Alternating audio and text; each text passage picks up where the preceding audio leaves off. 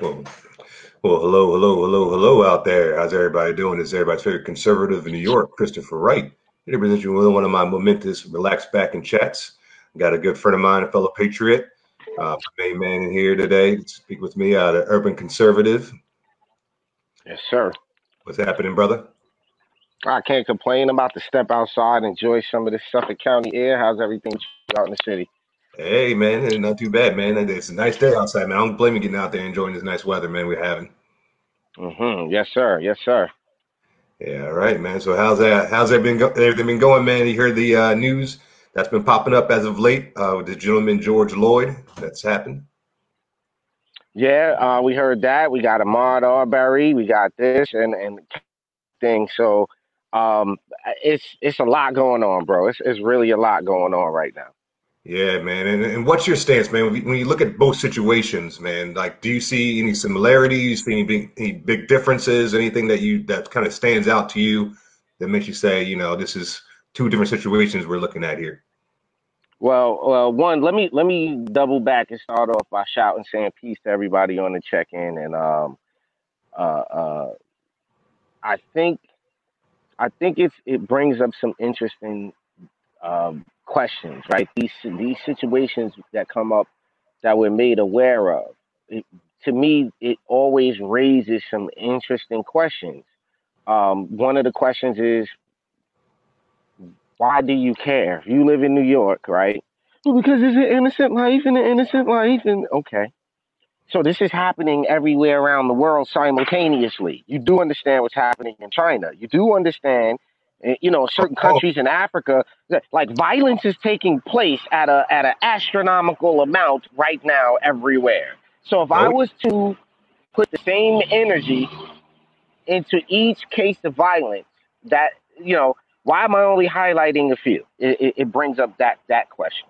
It, it brings up the question of do the numbers support the outrage? All right, and I know that's controversial to say, but but do does the re- objective reality dictate we be this outraged? no, that, that So that's a so very I fair mean, question. yeah. Very fair hmm question to ask because I ask the same thing uh, when I see situations like this, man. Like this situation like this happens, they put it all over front page news. It's, you were you were hearing about it for the next three weeks now, and I'm not saying that's a you know, problem with that. But when I talk to you know, especially when I debate people with, within the black community about situations like this, uh, the first thing I say is like you said, where's the same energy when it's a black on black crime? When it's you know uh, you know situations where sex trafficking going on in, in certain inner city in certain neighborhoods, but you guys aren't standing up and putting the same energy in. And I said, if we were, will, if you, now I said nothing wrong with caring about an individual that gets might you know might lose their life for some sort of reason because of the land uh, the hand of a law enforcement officer. But if you are putting all that energy in for this one case, if you, I hope they understand that if you put the same energy in for almost every case, then we would have a lot less black on black crime in America. We won't be stuck at the 13% population rate because we won't be killing each other off. We won't be aborting a lot of our babies. So we, you know, we would we really be growing as a community that way instead of just putting all this energy in for once every four or five months. Mhm. Well, the, the thing that bothers me the most about this, Christopher, is that how how little the the population at large looks at objective reality, right? So part of what we do with the urban conservative is we want to start to restore people's ability to to practice objective reality, right?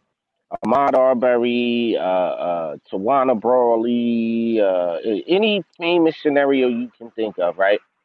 If if we start to practice objective reality, and I'll give you guys an example, right, of what we mean by objective reality, so we all on the same page, right?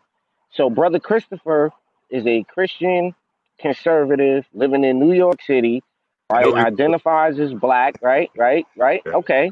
So now, give me a food, brother Christopher, that you do not like. Pick a food, a fruit, a vegetable, a meat product, any food that you do not like. Olives. All right. Are olives disgusting, brother Christopher? Oh, very revolting. To you. Yes. See that? Because I love olives. Hey, see, And fun? I'm a Muslim. So now check this out. And I'm a Muslim conservative who lives in Long Island. So the proper statement is olives are disgusting to Christopher. That is subjective. That is subject to your taste buds, right? Yes. Now, here's something that objectively is not up to you. If me and you, or we take a Chinese, a Japanese, or any other person, any liberal Democrat, we walk up to the top of the tallest building around you and we jump off. What is going to happen to all of us? Which direction? I'm sorry, you broke up a little bit. Say it one more time for me. I said if we were all to, if I was to take now, now olives being nasty is a subjective reality. It's subject to your taste buds. Yep. Here's what we want you to practice objective reality. Objective reality is if me and you go to the top of the tallest building and jump off, there's only but one way for us to go. Oh yeah. This is not subject to your religion. It's not subject to your belief system. It's not subject to how you feel about what you feel about. It's not up to you at this point. So there's objective realities, which is every, it, there's not a human alive that can live without food, air, and water. That's not subject to your opinion. That's not subject to your belief system. That's not subject to how you grew up and what your emotional state is. That's a, that's an objective reality. That that doesn't matter what you think. So what we tend to want to do is exist in a space where it doesn't matter what we feel. It's what it is. So what it is is objectively looking at Ahmaud Arbery, looking at these things, who benefits from you knowing about it? Who benefits from you being aware that somebody got choked out in the park? What was the interaction that led up to him on the ground? Why are we ruling that out? What, so now it doesn't matter that he was hopped up on something, and I'm not saying specifically his situation. I'm saying it doesn't matter. You done ran over three people, you done shot somebody, robbed somebody, kicked the old lady in the face. We don't care because he's black and he died in police custody. We don't care that he was selling crack in the neighborhood Right. because it only matters that he was black and the cop was white who shot him. Facts. Facts. And that's You see? I- and that's the biggest complaint I have when I talk to a lot of people on the left when they're getting all the up in arms about situations and they're going all crazy and everything like that. And it's like you guys go to places. I grew up in Baltimore, you know, and mm-hmm. almost I mean the '90s. This was the murder capital for the decade at that time frame, and they were, uh-huh. you know, black people dying every single day. In craziest ways. You listen to the local news, it was the most grotesque murders. You'll hear the stuff that people were doing to each other. Mhm. And my mom would just watch, and I'd be like, you know, how can you watch that? It's so depressing. Just constant negative news, negative, negative news. But you know, when there's a Don King situation, I'm not sorry, not Don King, but when there was a Rodney King situation that popped up, oh man, that was you know that was a history pretty much. It's not even news. I mean, Yeah. to this day, people know that were anywhere alive around that time frame know about the Rodney King situation. So it's just like, what is the reason behind this? Why are there always these certain cases, like every six to seven months, that pop up? They just throw it out there, and it's like the talk of the town for the for the rest of the year. So I just never understood that. Well, well, that that's because, and and this is again, I caught a lot of flack uh, because I'm not interested in what goes on 700 miles away. So the issue becomes, like I said, these the Ahmaud Arbery thing, these these all of these scenarios. This this the latest gentleman that just got got uh, killed in police custody or being uh, uh, uh, uh, detained by the police, right? These thi- these things we're, we're trying to belong to a monolithic group of people, right? We say black people, and then I start asking questions about your genetic makeup, and then we realize, okay, so we're not even genetically the same thing. So, but we're so what makes us in the same group? Why are we in the same group again?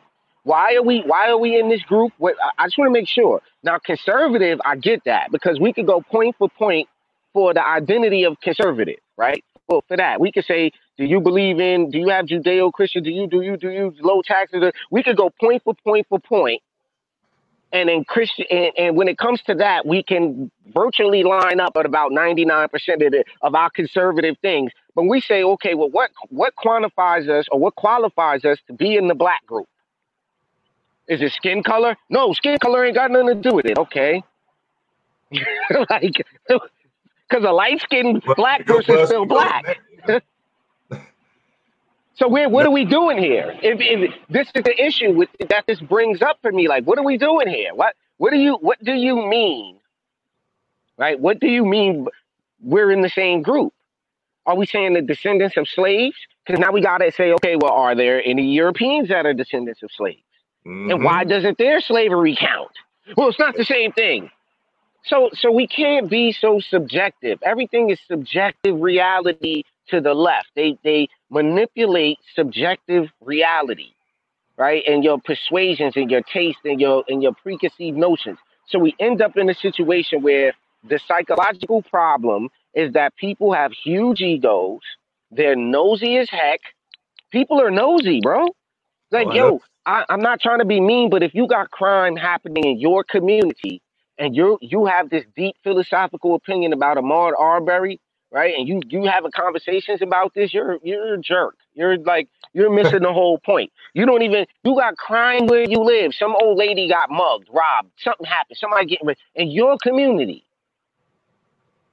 And you want to you want to deal with whatever you want to do. Like I don't understand. I, so I'm not invested in Ahmaud Arbery of outside of being a media person and and providing that this answers this brings up a lot of questions, Christopher. For me, it just brings up a lot a lot more questions than I, I don't actually have an opinion on the situation because the, the the young man, every person that I've known that's had on a winter coat in summer and no shirt on, I, I every single one of them people that I know that ever dressed like that were ignorant as hell. I'm sorry to say it. Oh, Like it's just what it is. I I've never had a good interaction with nobody that had on a winter coat and no in Georgia. At Georgia, and at that, you know, in summertime now. We're in summer now. Am I knocking them for wearing that? No, what I'm saying is I'm from the hood, B. I know what I'm looking at. I know what I hear when I see it.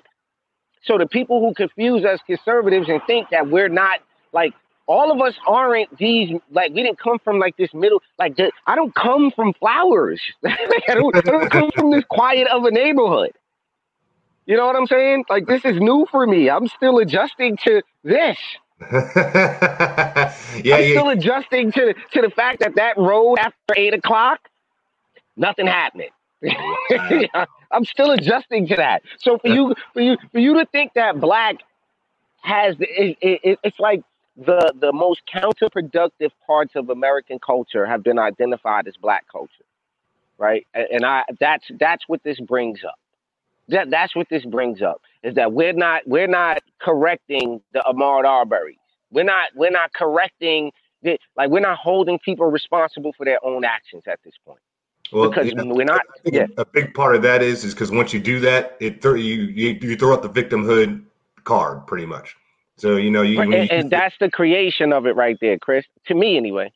Yeah, no, no, I totally agree, and that's why when I see these young, especially these young ignorant men, some of these men are really young ignorant dudes out here doing stupid stuff, and when they get in trouble, when something happens bad, then it's like, oh, feel sorry, we need to, we need to, you know, have flowers and and dedic, you know, and, and reminisce on this person. I'm like, no, man, how does that's like the 13th crime that person commit at 17, 18 years old, and this one has got him in like got him in serious trouble instead of just getting handcuffs this time, and that's why when my dad taught me mhm. growing up, he said, my dad, my father taught me this, he said only deal with the police when you have to deal with them.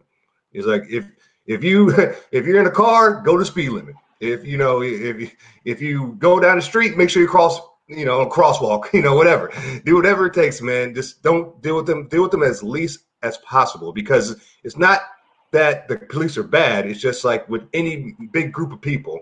If you have you know a big group, there's always one bad apple bad apple of the bunch. So that goes right. even with the police force. And if you know, so if the best way to avoid that bad apple is avoid all the apples in general. So, and that's what my father taught me. Right. With- with- so it becomes back always. It's always going to come back to personal responsibility. It's It's always always going to come back to personal responsibility. responsibility every time. So, so for, for for anyone who suggests that some of these problems belong to society, I'm going to suggest to you to stop living in subjective reality. Stop living because all right. So the problem becomes that subjective reality feeds what what people call an ego. All right, people call it the ego. I don't have an ego. All right, I don't have one. I don't subscribe to the concept, and it's that simple, ladies and gentlemen. You can get rid of your ego right now by learning what it is and whose idea it is. So Freud and Jung and these people developed these concepts Mm. and they became the benchmark, right, in in academia. I don't have an ego, ladies and gentlemen. Why don't I have an ego? All right. It's a concept. It's that simple. I choose not to have an ego. I, I don't I don't have one. I just don't I don't I, I don't think that's what humans have. Why I don't I agree think that yeah, Yeah. I don't I don't think humans have an ego. When I say ego, what I mean is your decision making process. What I think is that humans have used the ego to put responsibility off. I think the intellectual world and the media has seen that the creation of the ego is the mechanism by which you can get rid of personal responsibility. It's Mhm. almost it's almost like the fail-safe that's built into our religious practices that I don't agree with. That you can rape, kill, torture, maim, and do anything, but at the last moment, pray for forgiveness, and by default, you have to be forgiven. I find that to be a problem in how the churches have interpreted the books. That's not what that says. That's not the setup, and this is why people are wilding. There's no check in place before you do something because you know there's an opt out right? That that jailhouse confession, that jailhouse conversion, they call it. You come to Jesus now. You look at that 42 years and you get in, in jail after whole. You know, when I found the Lord, or oh, I became a Muslim, and Allah, and I'm sitting there going, wait a minute. This was supposed to be a preventative measure. You don't have an Ahmaud Arbery if his if his parents raise him, no matter what the cops say to you, to have a certain response. No, I, Keep I a certain totally, tone. I You, totally you see agree. what I'm saying? My Mhm. son, my son, Noah, he's not gonna, res- no matter if he's wrong or right, he's not gonna respond a certain way to the to the to a police officer. Like he understands uh, to a fireman, to to he has a certain respect that's being built into him. That yo, you understand there's penalties for every decision you make that's wrong. There's a set of things called law. Like he's learning this young. Hey, every decision you make, from deciding how much work you're going to do to how little work you're going to do, has an effect on everything you do. So what I'm saying is, is if that young man would have been taught and raised up a certain way and viewed police a certain way, you don't talk to them that way. No, that, Now we're not going to say he doesn't have a criminal record. We're not going to say there's not video footage of him having other interactions and he's not in the right.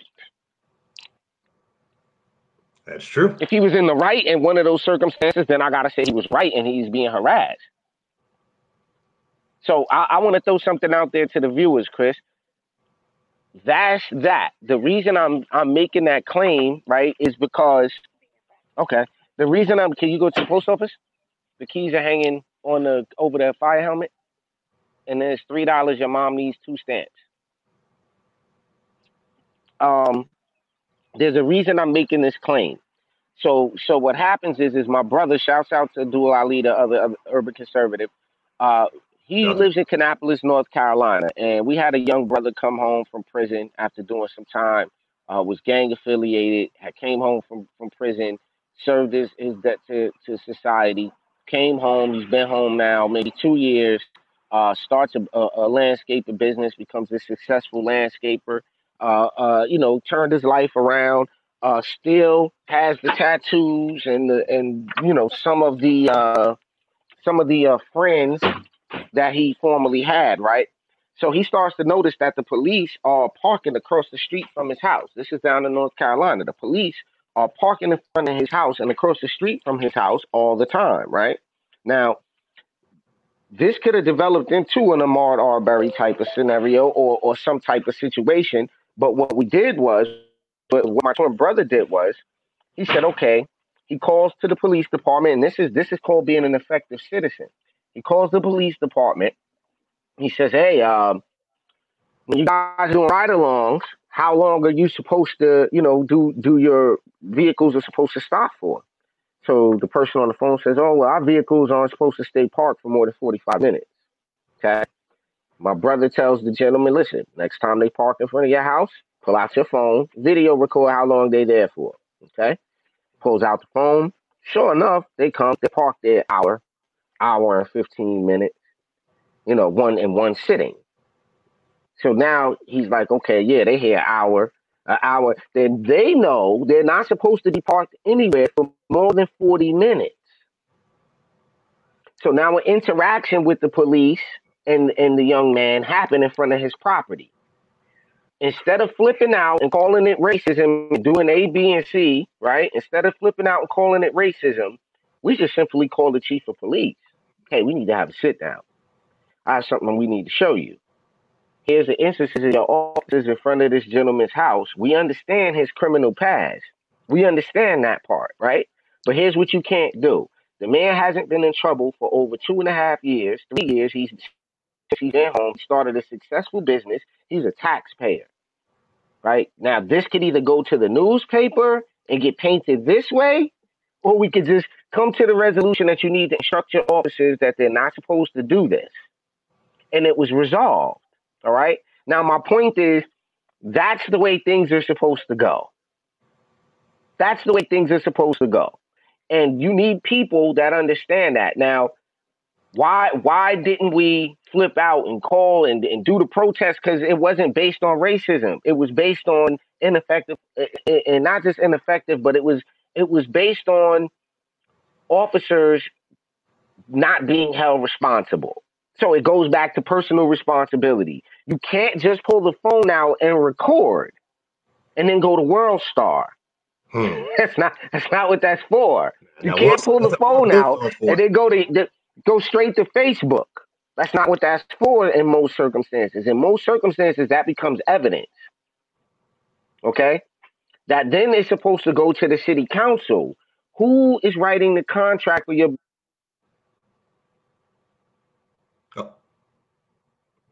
oh. is responsible for for contracting your local police departments, your city council, and your town boards. You, the citizen. You, the citizen. So if you have evidence, right, you can start to say, "Hey, uh, we need to re look at this uh, police contract. This is not working."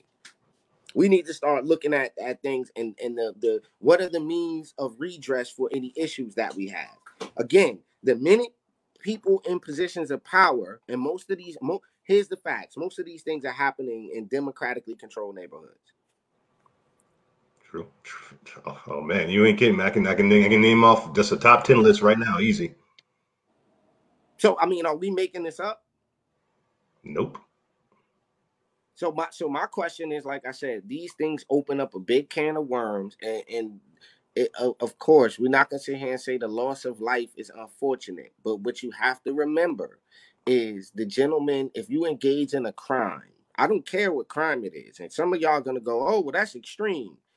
Listen, we're talking about people that are in the act of committing crimes. And the in, in the gentleman in New York that got uh that got choked out because of like he wasn't not engaging in a crime. And I'm not saying that him dying is justified by the crime he was committing. I'm not suggesting that. I'm suggesting that if you take the crime out of the equation, you usually don't have an interaction with the police. That's simple. That's simple, folks. That's all it is to it, man. And, but and that's once we get to the point where it's a black guy and a white cop, then it's like, oh, um, it's racial. Oh yeah. Oh, especially if it's around election season, it's real racial then. Oh boy. So they, they got to remind you then. Mm-hmm. Yeah, yeah. See, and, it, and it's so funny because you know I, I tell that to black people all the time, man. It's like they they are using this just to get a reaction. That's it. They're not putting this information out there for you because they actually care about this person or care about this individual. They just want, you know, they, you know, they're, they're just yelling out jump, and you're just giving them a response of how high when they, when they when they do stuff like that. And like I said, this is an individual from like another state somewhere, somebody you never met, never known, but they want you to put, you know, so much care for this person. And without, for one, hearing the whole story, and two, when it's nothing that really, you know, what I mean, like the person was usually doing the wrong in the first place, man. And like I said, I, what I want to teach young black people, man, especially young black men, is man like there's i've dealt with the police in my, in my in my life in the past you know quite a few not quite a whole bunch of times but just when it comes to driving stuff like that speeding. And every time i, I talk with them i've been respectful. And i gotta say 80% of the times i dealt with the police they let me off scot-free you know And the reason why they let me off scot free is because the way I carried myself. And especially growing up in the city, I'm sure like when I was growing up in Baltimore, they dealt with people every single day, cussing them out, threatening them, calling them pigs, all kinds of crazy stuff. And when they meet somebody that puts his hands on the steering wheel, says yes, officer, no officer, you know what's the problem? You know, I, can you know how did what did I do wrong? I, am not too sure. When they hear that kind of stuff, man, they goes, you know what, man, just just go about your day, man. you know, what I mean, because you, you just made their life so much easier because they're respecting this whole situation from you know some you know, and that's why I tell black people all the time: don't give them, don't make something so small into a big situation. You can easily right. avoid. Right. I, I I know I know for me, like I said, and I, I know it's kind of like beating the drum over and over and over again. But I, I really am, you know, hell bent, if you will, on trying to get people to understand that the more we self divide, right, the more categories that we have to put ourselves in, the easier it is to control somebody psychologically. Okay. So what I'm saying is is the the crack in our mental and spiritual armor right? That that crack. It happens before you're conscious of it. And what I mean by that is that no one has taught themselves to speak. No one. There's nobody who's taught themselves how to talk. It's just no one. I'm not saying you haven't taught yourself a new language. You started with a language and then learned some other ones. No one is born knowing how to talk. Mm. You have to learn how to talk. We are not responsible for our own initial paradigm. It is a it is a freedom freeing uh, uh, a suggestion that I'm making to you guys. To to here is the one time as a conservative, as a Republican, I will allow us to to look at something emotional, right? I'll say emotionally, you can take the weight of your of your current disposition or your past disposition off of you because you weren't responsible. Up until this moment, you weren't responsible for anything that you thought or any any preconceived notion you had you're not responsible for up until you acknowledge this fact. Once you acknowledge this and you get real with yourself and you say okay he's right. Now it's up to you. So you didn't teach yourself how to talk. You didn't choose what elementary school you were going to go to. You didn't choose your parents. You didn't choose what neighborhood you were going to grow up in. You didn't choose your, your social economic standing. You didn't choose any of these things up until right now. Now you can make a decision because you know I wasn't responsible for any of the wild stuff that I previously thought. like, uh, so this is a very freeing exercise, and I do this constantly. I, I constantly go back and check all of my subscriptions and try to and see do I need to update anywhere? Is there an update required? So when it comes to race, when it comes to saying black people, right? Up until this moment, you don't have to subscribe to what you thought black people was. I don't I it's cringy for me, bro. It it makes me cringe because I'm like, yo, a European can qualify as a black person. If they practice a certain culture, they're black. Hmm. Mm. You're gonna then go, no, but black means the skin color. So so genetics is involved, but the white guy and the person that you're saying is also black are the same color. yeah, you run into you run and, into and a problem. Look, you look at the Cubans, man. Cubans are like so opposite ends of the spectrum. You'll get a Cuban, you know, way darker than me, then you get a Cuban lighter Mariah Carey. You know what I mean? So blonde hair, blonde with blonde hair. Yeah, so man. Yeah. So what I'm saying is, this is mental confusion at a fundamental level. The reason they promote the Ahmaud Arbery's, the Rodney Kings, the on a national level, I get it if you promote that in the local neighborhood. But what is the point of in, in, inciting this national anger? What is the what would be the point? What benefit would be gained, right, from engaging people with this?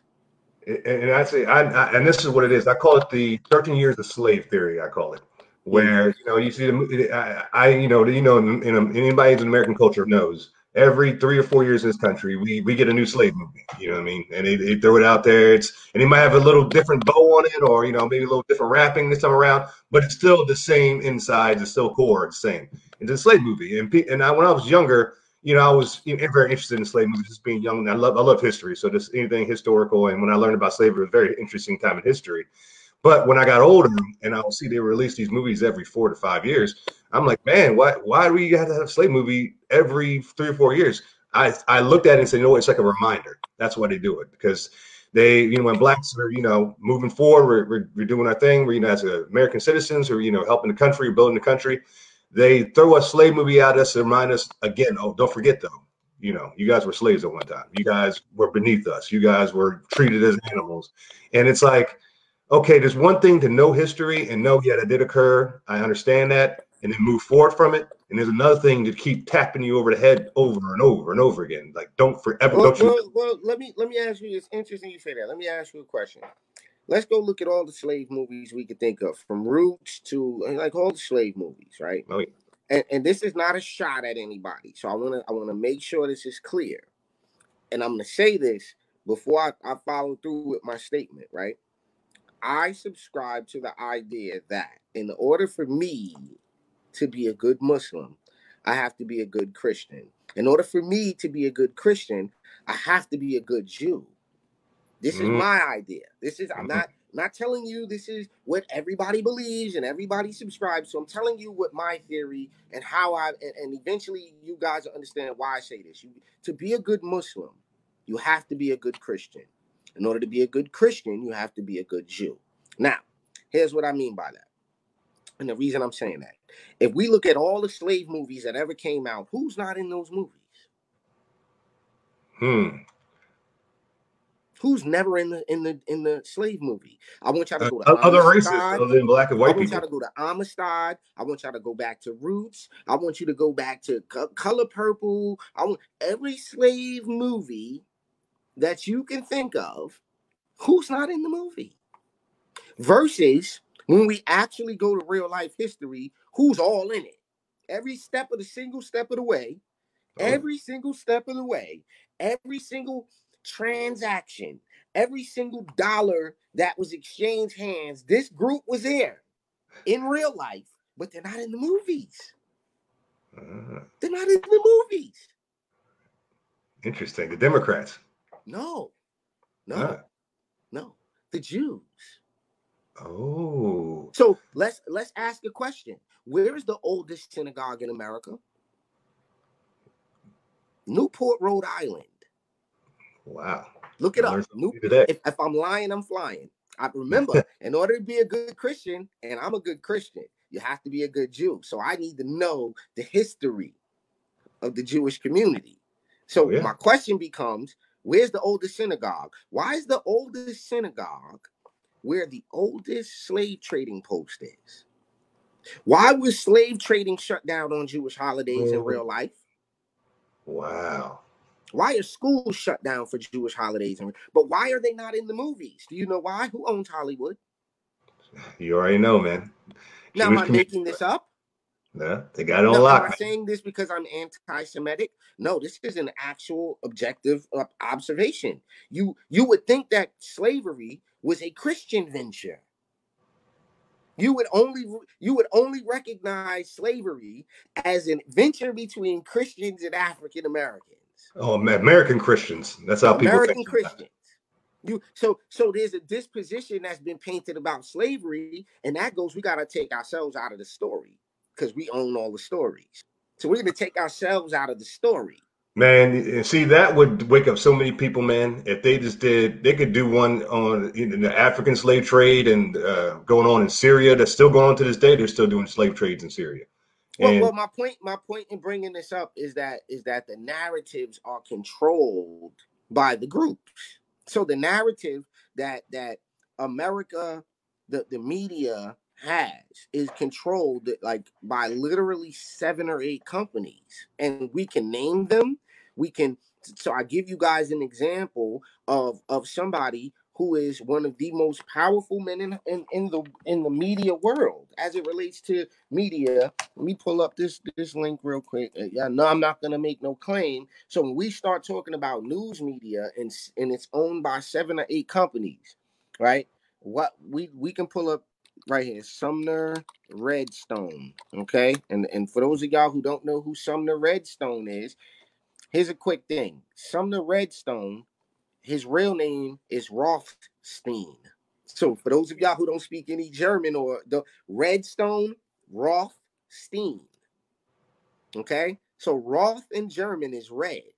Stein uh, or Steen is rock. Gotcha. Red Rock. Got it? So Sumner Murray Rothstein is an American businessman and media magnate. He is the majority owner. Now I'm to show y'all this because I don't want I don't nothing to be taken that I'm saying is is my opinion or this is all objective. Let me go to the back camera. Done. This is all objective, just research. You just do the research and be objective. That's the guy, right? That's Sumner Rothstein, who changed his name, right? You can see right here, Sumner well, Redstone. It's upside born down. Rothstein. Oh, okay, hold on. There we go.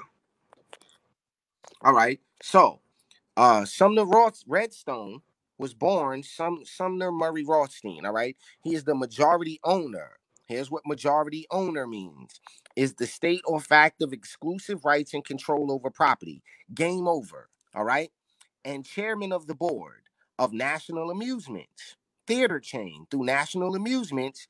Redstone and his family are the majority voting shareholders of Viacom, CBS, the parent company of CBS, MTV, TV Land, VidCon, Smithsonian, CBS Television, CBS. Uh, excuse me, uh, Showtime. Am I back in? Yep, you're good. Am I back in? You're back in. Can you hear me? All right, hold on. Let me back out because I had a call come in. I'm gonna back out and come right back in. Hold on. Yeah, man, that's some real information right there, people. Man, Viacom. That's one of the biggest people that um, one of the big six companies that own all of cable television. So I tell people all the time, man, you gotta look at television. You got I call it tell lies to your vision programming that you get from channeling. You got to see the hint, hint, hint. And so when you do research, when you look at information, what you have to do is you got to do you learn to do your own research. There's nothing wrong with looking at a television to get information, but once you get that information, you got to know how to look and check that information. Then not, not just accept it. Uh, right. So so real quick, when we talk about the media's owned and the interests are controlled by, right? We have this is the face of the man who controls the narrative, his family, their values of what they think black is, of what they think American is, of what do you think the majority shareholder doesn't have a control over the views that are allowed on these networks? and the type of programming that's allowed on these networks CBS, MTV, TV Land, VidCon, Smithsonian, CBS, CBS Production, Showtime, Nickelodeon, Paramount Network, Big Ticket, Viacom, CBS, the media net, uh, Viacom, CBS, domestic media, CBS Network International, Comedy Central, Paramount, Miramax. Wow. All right, dude when we when we say the media is owned by like seven or eight groups, this is not a conspiracy theory. This is not us making up some false claim. This is who allowed certain content to be played na- nationally. That dude I mean, looks evil, man. He has to say. He has to say. How do we know that? Because he is the majority, and this is up until now. He's not dead. All right. He has the majority shareholder and chairman of the board, right, of National Amusements. He and his family are the majority voting shareholders. So what what interest? Where does his interest lie? Does his interest? Do you think his interest lie in uh, uh, getting to the facts, or does it lie in creating intellectual properties to keep his his family to cured for if, if not the next hundred years, that's hundreds of years, right? What, what, what do you think? I, will think, think, I, think the latter. You know, I say people all the time. You gotta look at it. It's they, they look to enslave now, but not in a physical form as much anymore, but more of a mental. So you know, in television, like I was just mentioning when for that moment you stepped away, it's tell lies to your vision programming, and it's there. If you stay at it long enough, you will become it in a way. You know. I, I, when I talk to black people all the time, man, and we debate politics or I talk to them about history, it, it just amazes me how much that the TV dictates of how they think. And so, I, that's not how I work, man. I learned at a very young age when it comes to what's on television, you know, it's okay to watch it, be entertained by it. It's it's safe to be, be entertained. But now, let me show y'all. I'm gonna show y'all this one more thing because I, I don't want to make any claims, right, or sound like I'm being anti-Semitic, which is not even a real thing. It, like people are so miseducated. You can't be anti-Semitic. There are no Semitic people. Like that is just retarded. It's just very lazy thinking. So, so you guys, with, with the Mister the, the Latinos with the Lopez's and the and the, the Sanchez's and all these other Ez's, y'all don't mm-hmm. realize you have Jewish names. Okay, oh, y'all don't realize that these are Jewish names. His first name is Aaron. You can't get more Judeo than that. Wow. Wow. All right. Aaron Lopez, 1731 through 1782, was born. Duarte Lopez was an Anglo Portuguese Jewish merchant slave trader. Wow. And philanthropist. Through his varied commercial ventures, he became the wealthiest person in where? Newport, Rhode Island, in British America. In 1772, uh, he unsuccessfully sued the colony of Rhode Island for citizenship. All right. So there, there was some question about his citizenship. Um, he became uh, uh, to become a naturalized citizen under British uh, Britain's Naturalization Act of 1740. Uh, any foreign Protestant who had resided in the American colonies for seven years could become a British. Uh, so there was some some laws against religion. While Catholics were excluded by law, special provisions were allowed for religious scruples of both Quakers and Jews. All right. Also, he met conditions set by law Lopez's request denied. Another qualified Jew, Isaac Elizer, was also denied citizenship. He appealed to Rhode Island General Assembly. The lower house approved their request and required that the men return to the Superior Court, take the oath of allegiance, but they had limited citizenship. So that's neither here nor there. But the fact of the matter remains that Newport, Rhode Island, the North, not the South, right? This is where the oldest synagogue in America is, is in Newport, Rhode Island. It is also the oldest slave trading colony. All right. He was the wealthiest person there. And wow. we're talking about somebody whose name doesn't come up. You don't hear about this guy. So, mm. so to my conservative friends who wanna who wanna who want to talk about this country and say we're here to preserve Judeo-Christian values. No, no, no, no, no. You've hmm. been lied to. That's not what we're here to do. We're here to we're here because in the 18 that the late 1700s, you have a group of people who were trying to protect slavery, the institution. People like this guy. Hey, and, and, and, to this um, to this topic that you're saying, I had to post this uh, comment from Chaz Tullen. He Let's says, "In my opinion, as a Jew and a dual U.S. Israeli citizen, there are fake Jews that Rahim is discussing since none of them actually follow Judaism and most are openly atheists, like George Soros. You'll be hard pressed to find a Jew in Israel that likes Soros. Additionally, it is BS. They didn't even say BS, but I'm keeping it PG. Uh, BS that people think I have some sort of advantage by being a dual citizen. I guess I have the advantage of paying two income taxes. These Gino or Ginos are prevalent and something needs to be done about them. So account uh, hold on. Oh, okay. That's it. That was more. All right. So let me. Can I? Can, no. Could you put that back up there? Because I want to deal with the first part of his statement. Right. So, so okay. Chaz, I agree with you. In my opinion, as a Jew, and, and Chad Tulin, by the way. Sorry, Chad Tulin.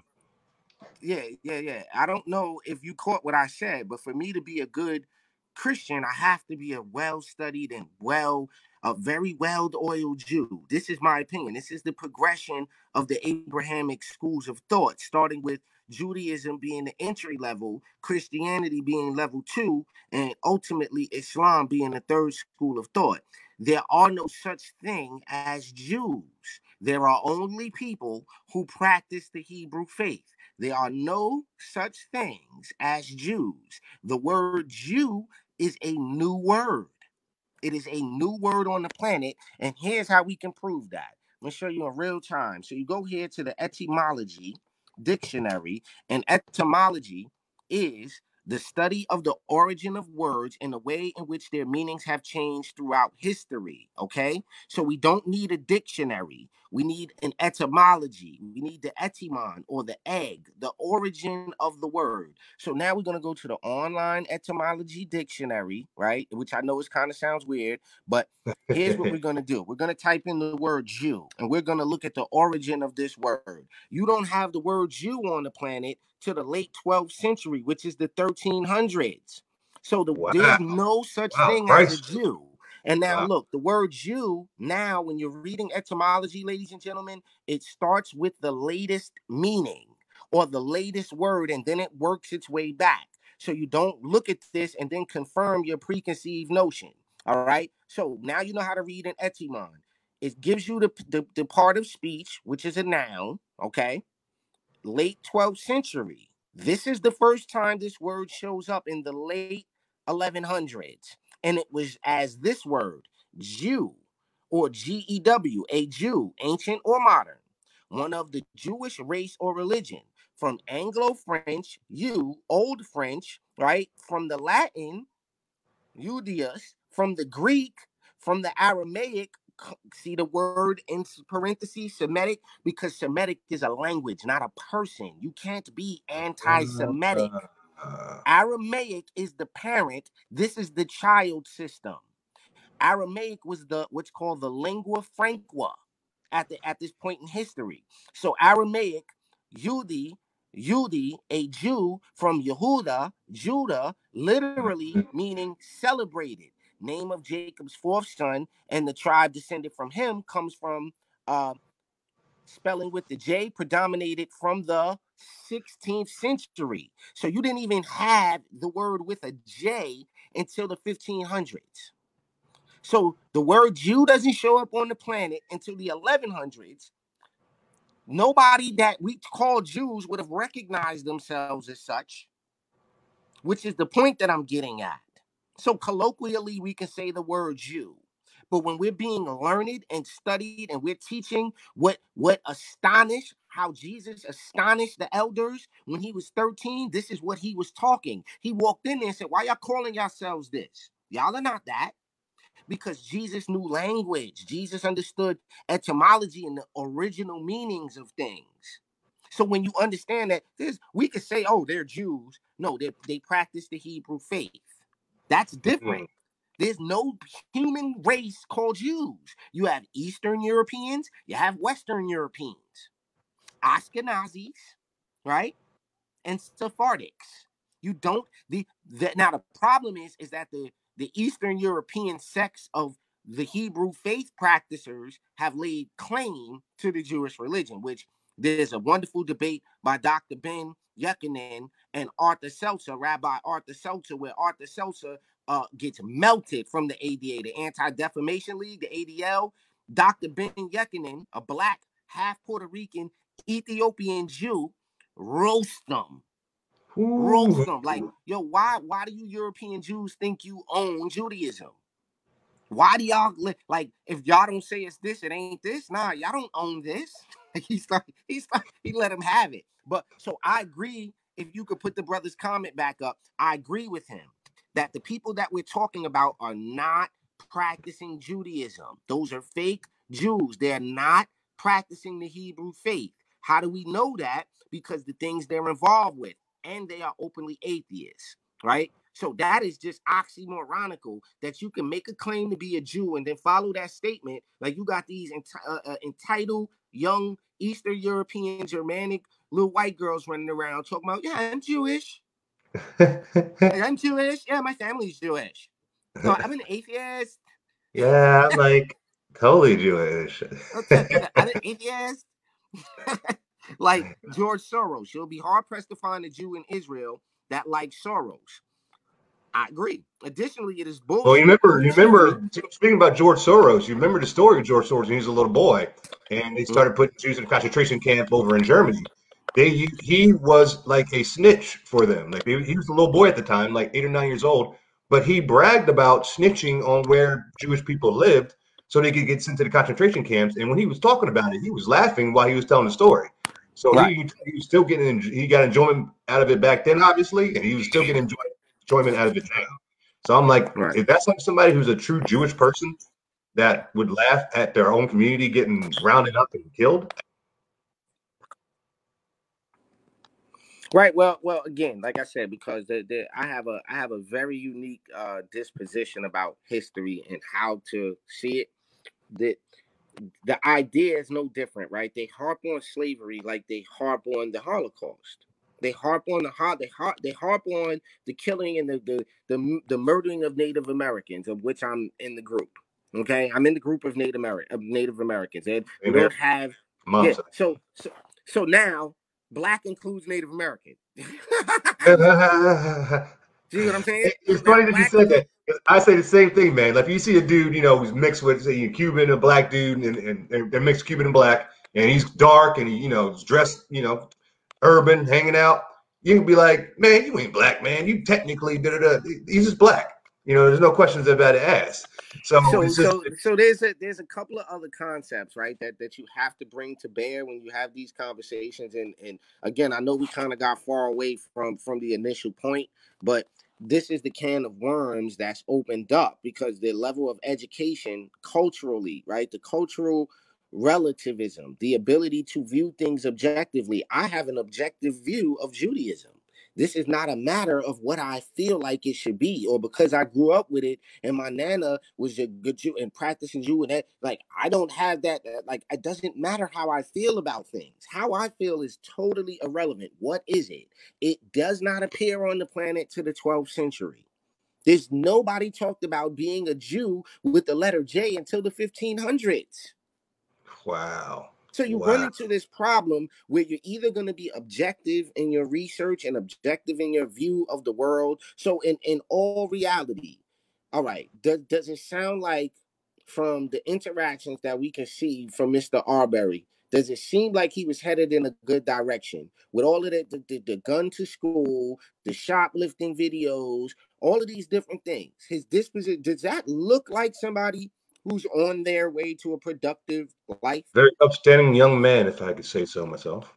So, so I get it. You could take it. You, you go to prom, you put on a tuxedo, they snap the picture. Everybody looks like a nice guy in a tuxedo. You. Yeah. So here's my theory: you either look like a nice guy or a sociopath. it's one or the other. You look like a you look like a, a doting young gentleman you look like a complete. And see, that, and that's why you do it, man. Because anybody who has ed- education knows when it was picture day, mom had you looking, you know, like you were ready to go, you know, become president of the United States. You know what I mean? So it's funny every time you see situations when they pop up that high school picture, that immediately gets me, gets my hair standing back of my neck. I'm like, what's going on here, man? What y'all up to, man? And with Trayvon Martin, they had his middle school picture up there. I'm like, y'all couldn't get his high school picture? Like, man, y'all just going right in the middle school listen i'm so i'm so on the fence with a lot of these so-called public events and these these these you know public shootings and these these events right?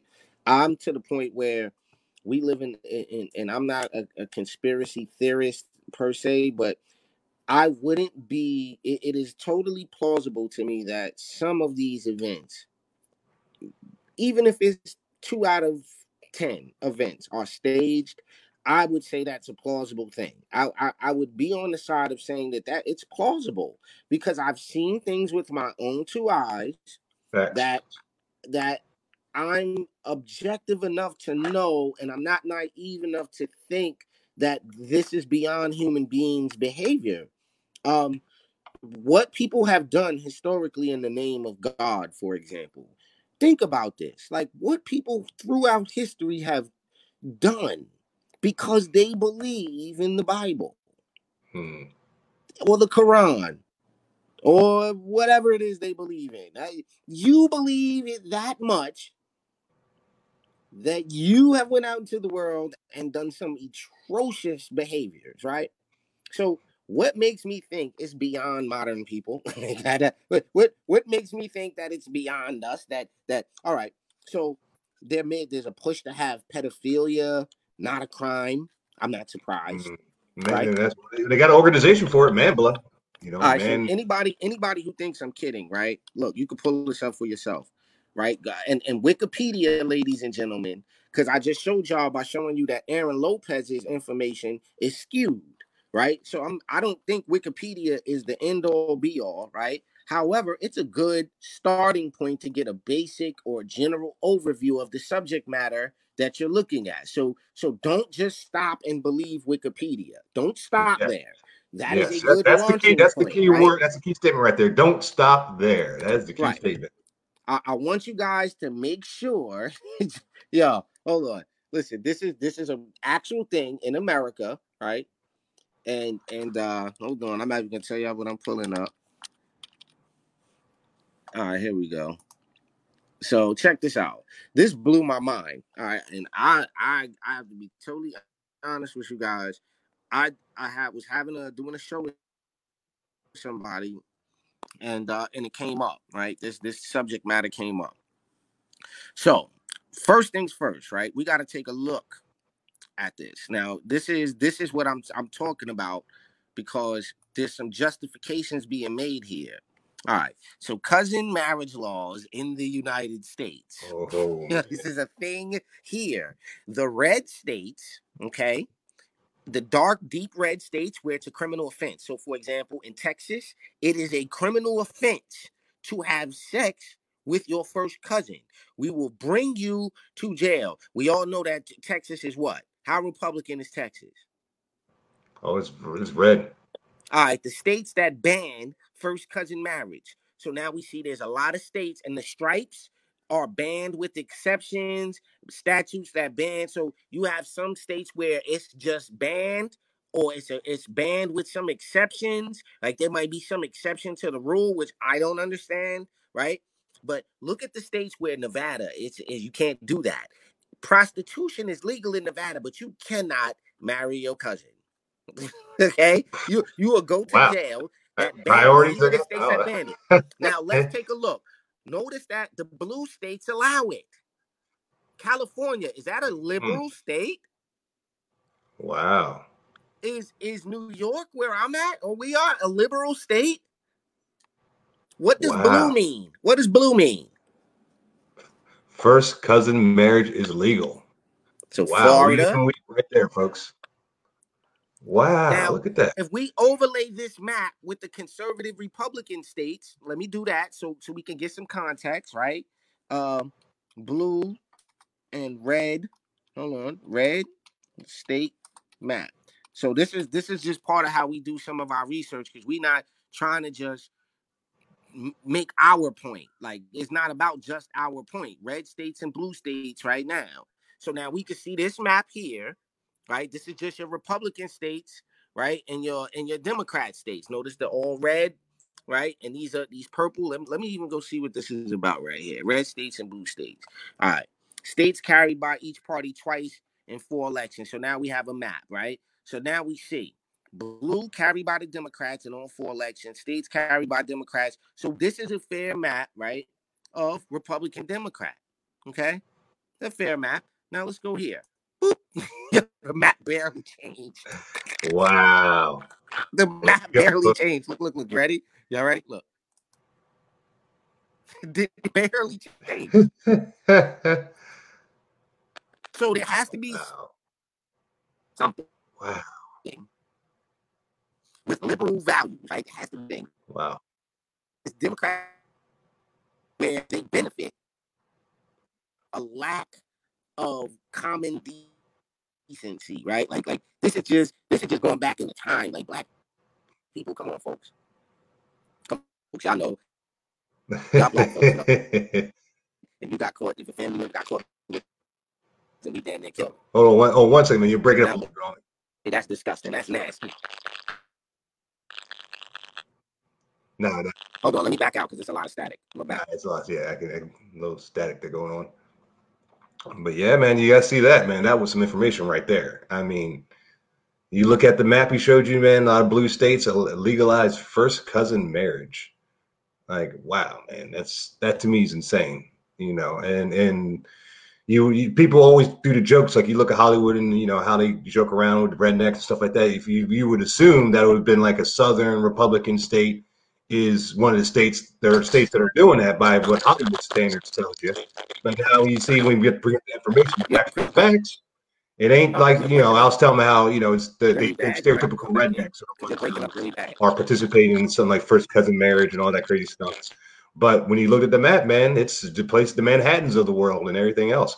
And I and I tell people all the time, um, being a black conservative, you know, I deal with people on the blacks on the left who are just everything's racist, everything's everybody white, evil white man's out to get them. I said I call the evil white man, man, man boogie boogie man underneath their bed and all that stuff.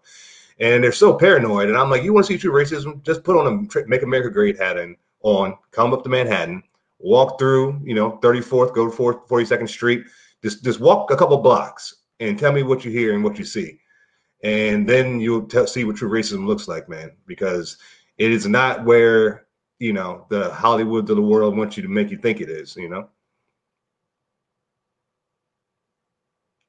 Oh, hold on, Raheem. Sound's cut off. And get your sound for you.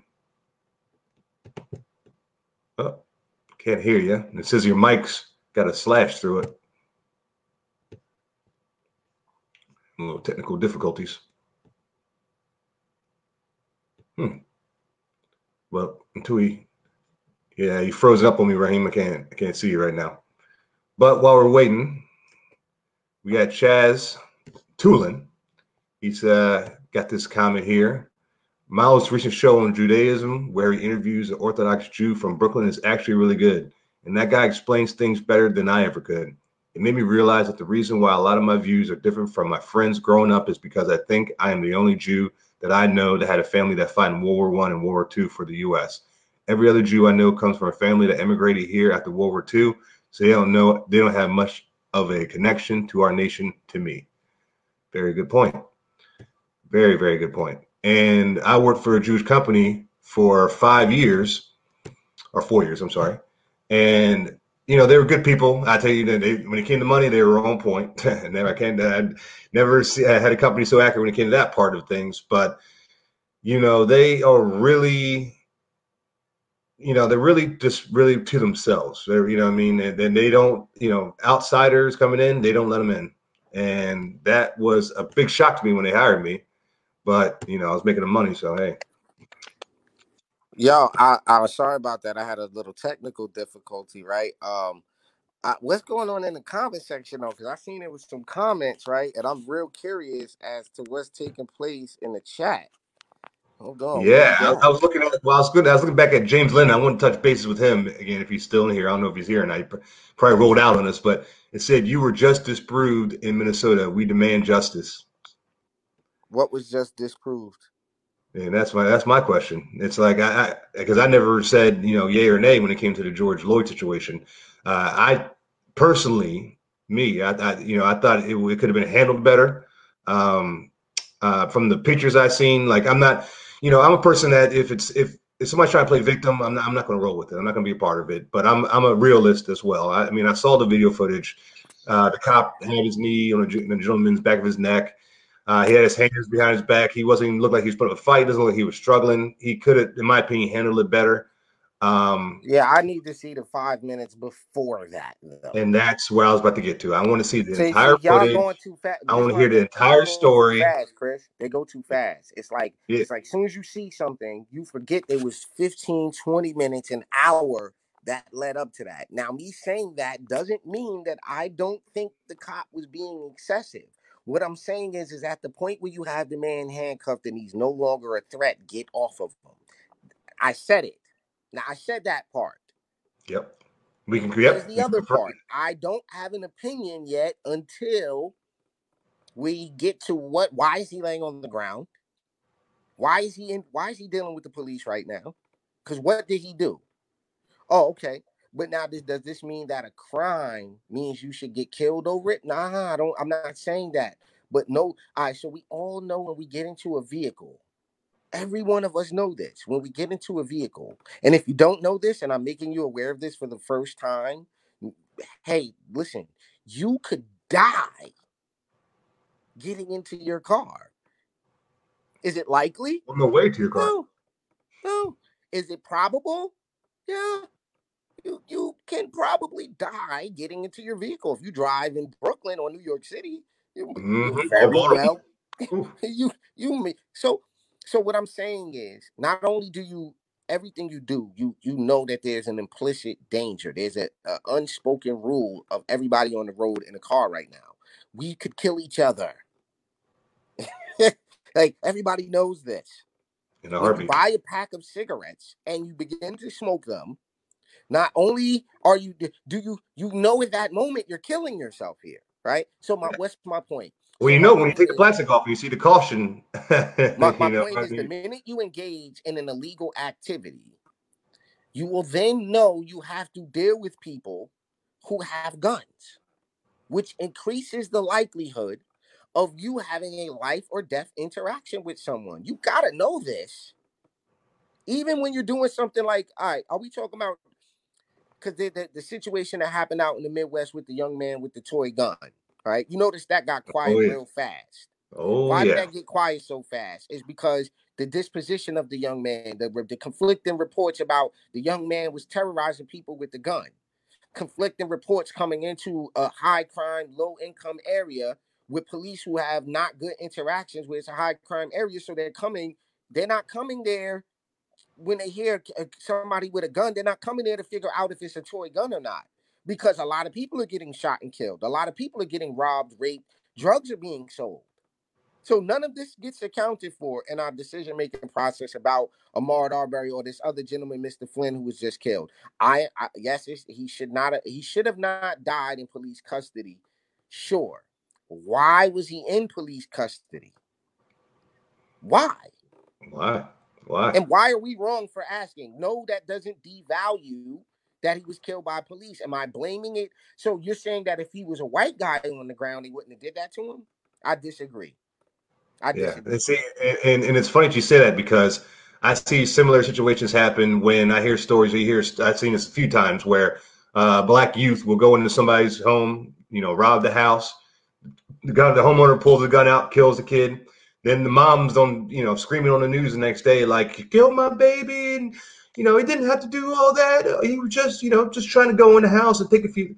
And they're trying to like talk in a way where it's like they're trying to like just kind of discredit the whole situation of the guy defending protecting his home and it's like what is what you know what what's going on with that like you know it's like well you got to start we and this is the thing black community we got to start start starting with square one step one when a situation happens instead of going to just whoop, who's guilty right here right there right there what led to that how did we get to this situation in the first place Right. and and you if you look at that a lot of times that's when you st- when they start looking at that is when they start getting quiet a lot of times. I notice when it comes to the news, is they'll come out loud and oh my gosh, the evil white man's out to get you, look out. And then the information starts coming out, more information starts coming out, more video footage starts coming out, more audio starts coming out, and they just like, well, okay, I'm just gonna step back now. And right exactly right. So i want to i want to show you guys something real quick. I want to show your audience something and th- this is part of why i have the disposition that i have uh as it relates to race in america right? So like i said before because this is this is all we want to blame things on racism all right? We, we want to blame things on racism we have to realize there's two categories of race all right? You have race as in biology and you have race as a human categ- cater- categorization, right? I always have problems saying category as a human categorization, right? So the the the first is biology. Race, when it comes to biology, is an informal taxonomic classification within a species, generally within a subspecies. Then we have it as a human category, classifications of humans into groups based on physical traits and or social relations. So when we talk about race, I think we're talking about this one, the human cate- category. So when we click on that, right, and this is so when we start talking about race, ladies and gentlemen, we're talking about the same thing. This is how flimsy and unreliable grouping together as a race is. Eh, It is a problem. Race is a problem. The fact that racists don't even agree on what race is, right? Nobody agrees on this. Now, check this out. A race is a grouping of humans based on shared physical or social qualities. That right there should make you have a problem. You should have Social a problem right there. All right. So based Wow. on and you know what? No, Oh man, see, look, I'm glad. This is this is so funny, man. See, this is this is why you got to do your research, people. This is this is an example right here. I, I grew up in Baltimore, like I said, and there was a guy who I knew. I worked at a like a Best Buy type of store. It's called Fye, and I worked with this young man. You know, we were about 18 at the time, 19. We were around that age, and he was a white guy, and he had like you know he just talked in heavy slang, wore like you know baggy clothes all the time. You know, just always you know just just not not to say, but you know he was he was acting like a black man constantly all the time. And when I when it first started happening, I was kind of annoyed by it a little bit. Um, I mean, not like anger, nothing like that, but it's just like you know, I, I just thought it was him just BSing, you know, just trying to mm-hmm. just trying to fit, trying to be cool and all that stuff like that. But one day he was like, "Hey man, you come come over my house, man, just hang out, you know, and chill, you know, play video games, whatever, hang out." And I kept blowing him off, kept blowing him off. And one day I was like, "All right, man, you know, I'll, I'll stop by, hang out for a bit." So you know, his mom came, she picked us up. We came to we went to back to his house in Baltimore, and we got to his neighborhood. Man, he lived in the hood. I mean, the hood. So I was just like looking around, like, man, this is where you live. And so I was walking around with him, like, man, you know, you're probably the only white guy around here. Like, how is this even possible? But when he would go to different areas, you know, black dudes standing around outside on a, a certain store or whatever it may be, he'll walk up right to everybody. Hey, what's up, man? Oh, what's up, man? Carl, man, how you doing? Da, da, da. And everybody knew him. Everybody was cool with him. So it made put things in perspective about his mm-hmm. attitude, how he carried himself. When I thought he was just trying to be a poser at first, uh, I realized when I lived where he, you know, went and visited him and hung out with him, that he was just living his life. He wasn't right. trying to pose for nobody. And you know, so that was technically his culture, in my opinion. Right. So, so the reason I, I bring this up, Chris, for everybody is because I don't want you guys to think that we're drawing or creating or making up our own uh uh you know the framework for what we're suggesting is in the actual study so check this out uh, based on shared physical or social qualities into categories generally viewed as distinct by society. So they're generally viewed as distinct. This doesn't mean that they are. The term was first used to refer to speakers of a common language. Hmm and mm. then to denote national affiliations. By the 17th century, the term began to refer to physical or phenotypical. So a phenotype, right? We, we start to talk about phenotypes. This is why you can say black and talk about color. Phenotype right here is the term used in genetics for the composite observable characteristics or traits of an organism. In layman's terms, everybody, I know a brother from Albany when I see a brother from Albany. He has certain facial features, he talks a certain way. Certain people from certain groups have surface level traits that look the same. Those are your phenotypes, okay? Modern scholarship regards race as a social construct. What is a social construct? So race isn't a real thing, you know. It's a social constructivism. Is the theory of knowledge in sociology and communication theory that examines the development of jointly constructed understandings of the world that form the basis of shared assumptions about reality. So a social construct is not a physical thing. All right. So by the 17th century, the term began to now we're dealing with the 1600s. All right. And this was the development of the schools of thought of modern anthropology, where they were looking at skulls and they were looking at skull size and looking at uh, the nose breadth and width. All right. This where your jokes about black people and lip size and, and nose size and all of these things come out of the 17th century because this is what the Europeans were studying. Mm. So the modern concept of race, right, by the 17th century, which is the 1600s, Modern scholarship, so now we're here today. Modern scholarship regards race as a social construct and identity. What is an identity? So, as we go through these things, we got to make sure we're defining the term so we don't forget what we're talking about. Identity is the qualities, beliefs, personality, looks, and or expressions that make a person or group. One can regard the categorizing of identity as a positive or a destructive.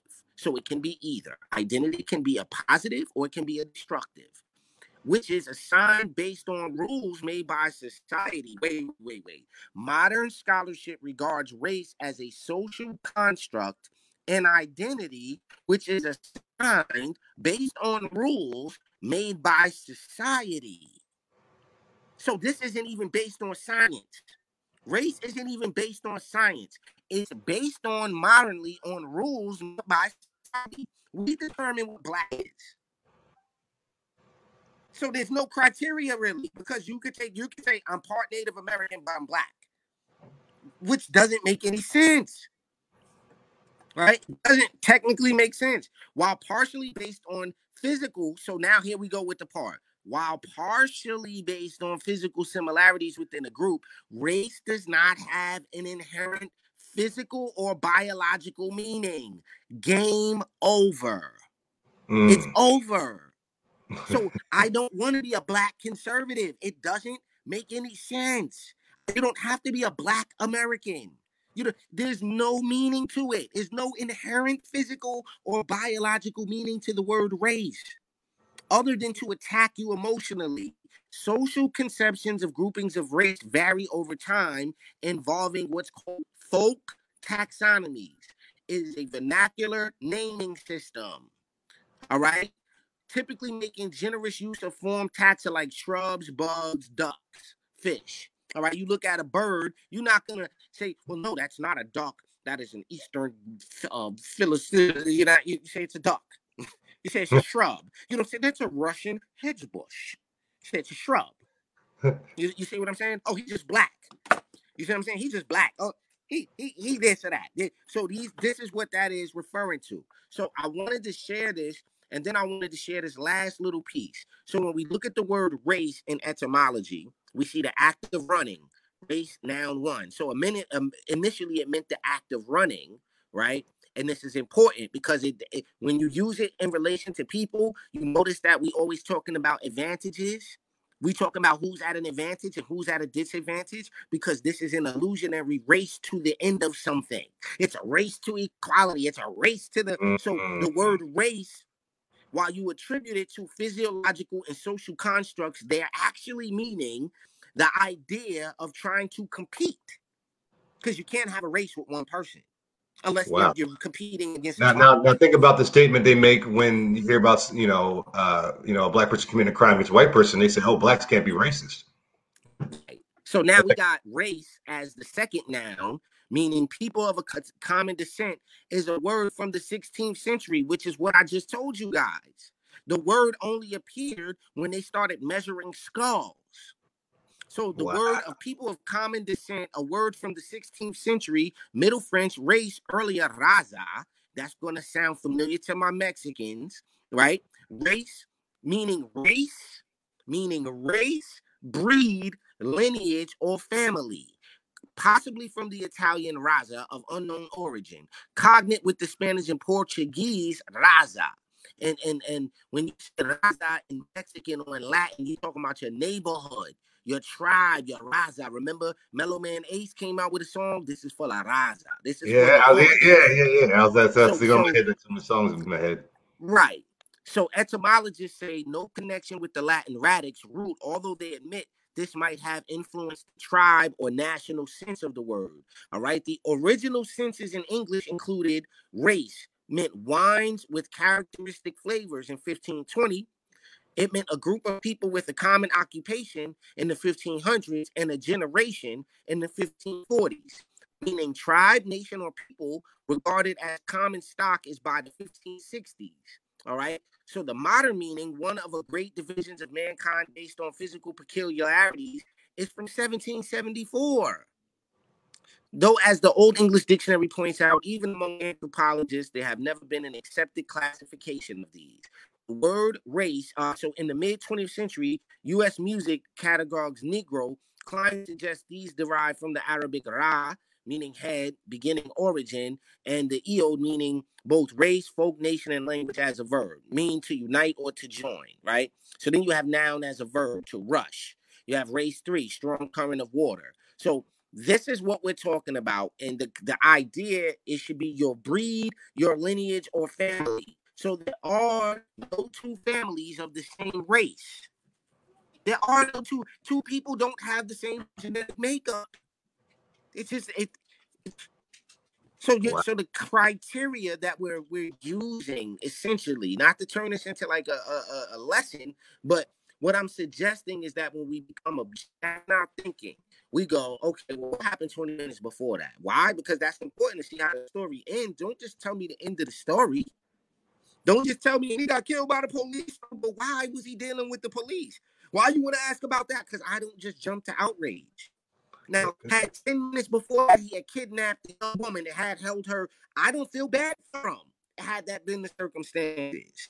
Had he been on the run for rape or molestation or some type of act of uh, violence, and he get killed, so what? So what? And, and see, they, they always want to leave that part out because if you leave that part out, then you can play your victim. That's what it's all about at the end of the day. That's all these a lot of people they put these fights and get all angry and out here of justice for so and so.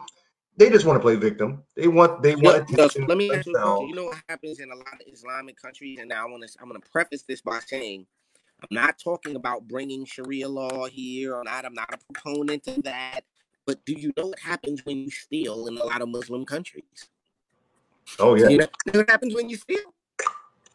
Yeah, get, no, they'll get to that. Off of, the, off of that hand you stole from. We'll take that hand you, I, I, I think that's a, a, awesome deterrent, if you ask me. like, no, no. I mean, I mean, let me tell you something. My uh, only time I stole anything in my entire life, and this is, I'm honest, you know, swear to God on this one, man, is I stole a handful of walnuts from a grocery store when I was seven, eight years old. And when my dad saw I had those walnuts in my hand later on in the day, we were at the house, and he asked me where I got them from, and he just gave me that look. He whooped my butt so bad for stealing those walnuts, man that I haven't stolen anything since. like eh, eh, people don't understand, man, that uh, that that real, you know, you know, upside the head sometimes is what you need to get you get get in check. So I, I, I see other countries when they got the old fashioned way of doing things, it just we just take your whole hand. I'm like, hey, that's one way you can do it. Right. No, that makes absolute sense. So, so again, I'm not advocating for Sharia law or saying to do that. I'm saying no. It, there should be penalties. Every religious book, every one of them have penalties for theft. Okay. Every one of them has a prescription of law for theft. And I'm saying if you if you don't if you have a problem with the ending penalty or you have a, a problem with the ending but you're not willing to look at how a person got there I, I tend to not even want to get into a conversation once you cancel out okay, but what he did he do? I understand he got killed by the police because the guy was being excessive. I got that part, but what did he do? Yep. We have to say how did he end up down there? That doesn't matter. He killed because he was black. So how are you? How do you substantiate the claim that he was killed because he was black? How do you substantiate that? How come it's not? He was a black guy who happened to get killed because the cop. And, and that's my thing. And that's the same. Like, with, uh, the, with Ahmaud Aubrey. It's like I don't have a problem with the news reporting on it, but report jogger gets shot by two, you know, uh, assailants. Leave it at that, and that that's a story. And then I'll do the research from there. I can find out what skin color they are, whatever. I want to look that into it, but just just tell the story. But when you headline it, black boy murdered by two white men in Georgia on the back of a truck. One had a shot. They know what they're doing when they word it that way. That's going to get people just reading that headline alone will get you ready to go out and do Mississippi Burning Part Two. You right, know, it, I, will make it. I'll make a suggestion to everybody that if you do just the, the slightest bit of your own research into some of these concepts that we're holding to be true, like racism and, and these other concepts like race and, and even some of our religious beliefs at this point. We uh we gotta we saw I had a call come in. Sorry about that. I had a call. I had a call come in. So, so even these things that we hold to be true, right, without little to no investigation, I think that is a disservice to us as human as hum, as humans. I think that God intended for us, right, for those who believe in God and, and subscribe to the idea of God. I don't think it was God's intention for us to be ignorant, blind fools. I don't subscribe to the idea that the highest of intelligences would, would give us this unique gift of life, this unique gift of of a, of a mentality, of the ability to to affect the planet and each other in a manner that can be cataclysmic or can be enlightening. No other creatures have this ability. We can't like we could try to compare ourselves to ants if we want, and we have a lot of similar uh, similarities with our, our behaviors and ant behaviors, but we're unique. There's no ant sculptures. And see, and that, and see, and that's the beauty of God's His mind, and that's why I say that's why when people who claim to be atheists, I, Uh, he's going to be right back, guys. Sorry about that. But when people claim that they're atheists and oh, you know, there's no God and there's you know, oh, you know, it's impossible.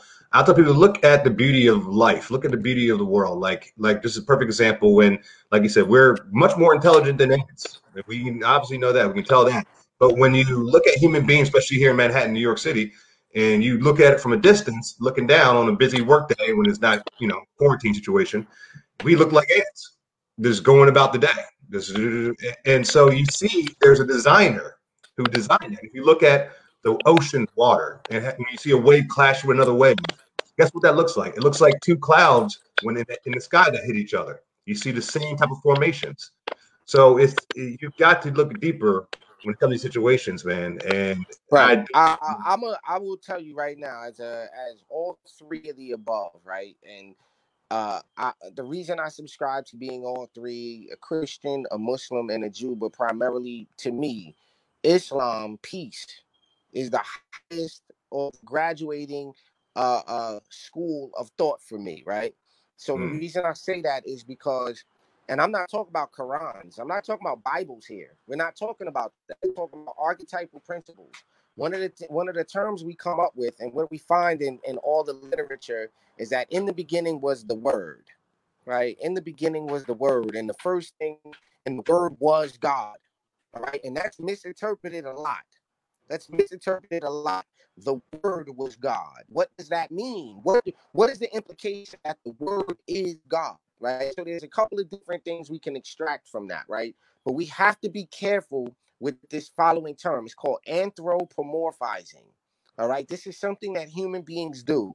We give human character, we give human characteristic to, for example, celestial beings, celestial bodies. So you have a, a, a bear in the sky now. You have a mm. bear in the sky. There's a bear. People go outside and look up and say, You see the bear? You see the guy with the sword? That's called anthropomorphizing. That is giving human characteristics or animal characteristics to arbitrary items, right? So they can get dangerous. Say, yeah, so so I say we have to be careful with the language that we're using. We have to be careful with what we pay attention to because if you're paying attention to the mainstream media, you're going to be in a sense of panic. You're either going to be angry all the time. You're going to be. You're going to think the world is based on racism and hatred. And oh, I can, I can, I can, I can spot somebody listen to watch. They listen to mainstream media every day from a mile away. Man. As soon as they start talking, the way they're acting, their body language, everything about them, I'm like, man, turn the CNN off, bro right, right, right. You, yo, instantly. And they go, "Oh, are you watch Fox? You watch Fox?" I'm like, I don't watch cable. I don't watch any cable. Nah, yo, you can tell instantly who watches what news network by their opinion. Yo, I, I can tell you, you got your opinion. So this is what I tell you. I, I, get, I get a lot of flack. Uh, I'm having a discussion with somebody, let's say a black dude, right? I'm having this discussion, you know, when they start giving me the, the, cookie cutters, CNN, Don Lemon points, I go, yo, you sound like a gay black dude right now. They get mad. I'm like, no, you sound like Don Lemon right now. And then I'll whip my phone out because I'm I'm good at showing you what I'm talking about. I don't offer opinions. You, you see, I'm very rare. Done your research. Like, Until you've done your research. No, no opinion necessary. So opinions no. are so subjective. don't get so, that. We don't go that far. no, my opinion is is private usually, right? You say, well, what do you think of this food? That's an opinion I'll offer because I'm qualified if I've had the food. But if I've never mm. had the food, my opinion is disqualified. I don't get like what I think of the restaurants irrelevant if I've never had the food. Right. So right. I don't usually like to offer an opinion because opinions are subjective. They're subject to your to how you feel. So I'd rather offer you a fact. And then you can tell me what you think of the fact, and we can exchange facts. But I don't care what you think about the fact. The fact of the matter is, you can't be a Jew. You just can't be one. I understand what everybody thinks. I get it. But, but you're telling millions of people they're not Jews. No, no, no. They think they're Jews. If you do a little mm. bit of research, you'll come to find out, well, yeah, you really can't be a Jew, but you can be somebody who calls themselves and identifies as this thing, which is different than they're actually being a thing. Like we have to be able to do this mental critical thinking. It's critical thinking. And then saying, okay, I accept that millions of people subscribe to the idea they're Jews. That's fine. That's millions of people subscribe to the idea that they're bronies, like My Little Ponies. There's millions of people subscribe to different Yeah. wild things. Like, Yeah, no, it, it, it's it's it's very true, and Like that's why when I talk to people, and I, you know, I'm always open for debate and conversation. But when it comes to giving my opinion, when people want my opinion, I usually just don't give it to them. They say, "Oh, you give my my opinion opinion is this?" Da, da, da. The first thing I say to them when they say when they want my opinion is, "Do you want me to be honest?" That's the first thing I say Yeah, to don't them, an and they go, I don't have to. I, and, and when I say that to them, if they if they weren't ready for the answer, they usually go, "Well, uh, well, Nah, you well, you know, I don't, I don't need all that. But if they're if they really want the truth, they go, yeah, yeah, be honest with me. And I'm like, all right, well, lose another eighty pounds. Here- here's the issue. You can't complain and complain and complain and complain and complain and complain, but you're never at a city council meeting. You can't complain, complain, complain, complain, and you never never go do a police ride along with your police department to see what they're going to do every day. You can't complain, Mhm. complain, complain, and then don't vote for your school board. You can't complain, complain, complain. You don't show up when it's municipal elections. Complain, complain, complain. You show up for the prime, you show up for the presidential popular vote, but you didn't show up at the other uh, other elections that were necessary to facilitate the power you're looking for, the response you're looking for. You didn't get involved with that part, but you got on Facebook. You made an Ahmaud Arbery mixtape, dog. You got that. Oh, of You got course, that. of You got the Justice for Flynn mixtape popping. You got that Vic- right Team there. Victim, Team Victim. On there mad with the memes. You get the RBG on. You got your RGB on, but you you definitely not at city council. You definitely not supporting the candidates that have the same values as you, but you actually are. You actually are because the, the conditions of the community could be based on those in charge of the community. So if Mm. you're electing officials and your community suck, you got what you voted for. That's who you wanted. That's what you, You asked asked for it. for. You asked for a crappy community. If you don't want a crappy community, don't vote for people who only just like yo. I so elected officials, right? It's the thing I noticed. Elected people who are in politics have a passion for it, right? Or they have very large, what we talked about earlier, which is a very large ego problem. They have a set of psychological issues from narcissism to socio sociopathic tendencies. There's a bunch of different psychological, and you can get what's called the DSM, right? The Diagnostic Statistic Manual, which lists all of the uh, mental and psychological disorders, right? When you go through the DSM, like I've gone through the DSM, you can recognize that people are suffering from mental issues. It takes a, a certain type of person to want to be in charge of everybody. Think about it. Facts, facts. I want to be in charge of everyone now. Like, Oh man, and, and man, there's, there's people out there like that too, man. And those, those talking about people I can spot away, mile away. People are like that, man. Because that's my, because I'm a person. My biggest trait is I don't like to be controlled. So when I meet people who have got the controlling personality and they got to be in control, they got to make the decisions, they got to be the one, they got to be in the front of the line, they got to be the first to do that. I, I can't be around people like that, man, because they compete over everything. They compete over who, who can grab grab the butter from the table first. You know, like Yeah, you know what? You know what kills me is that black people act like like they don't cringe around other black people. So it's like like you know uh, we we in the room and it's like you know you know this walks in. Oh yeah, we about to get his head. We all like, oh, not her, please, not no, not her. All of us, everybody's collectively like, no, not this girl, no, not her, not not him. So, but it's wrong for white people to do it. hmm, That's wrong hmm, for white people to be like, not Taekwon. hmm. Think about that. Think about that. We like that. We we had a we had barbecue having a good time. Ah, nah, yo, eat. All right, so you know where you can see this in the black community? You can see it in the movie Friday. Debo. Yep. Everybody had a problem with Debo. Yep. Nobody said nothing though. And, and that's how it be, man. That's that's exactly how it is, man. And and see, when I got to the point in life where I got to the enough freedom just to say how I feel about situations like that, is when I felt totally free. You know what I mean? When I was doing the whole, okay, let me just be part of the team, let me not, you know, try to mess the flow up and anything like that. You know, I was just uptight all the time when it came to my own community, man. But once I got to the point where I was like, black conservative, this is who I am, proud of it, like it or take it or, or don't, I don't care. When I got like that kind of mode, that's Yeah, when I know- you know what- became Yeah, no, sorry, bro. no, as I said, that's why I said it became truly free. Uh, there's a, pu- a true independent minded individual. and people and it rubs off. People see that in me, and they're like, it, it, I see it rub off on them as well. So something that we definitely need to be teaching more in the community. No, I, I totally agree. And look, look, before I go, I, I I really just implore people to do more studying, like be less entertained, right? And and do more studying. And I I, I usually try to share this with, with with as many people as I can, right? And I'll do it with you in real time, like so your viewers can watch this happen in real time, right?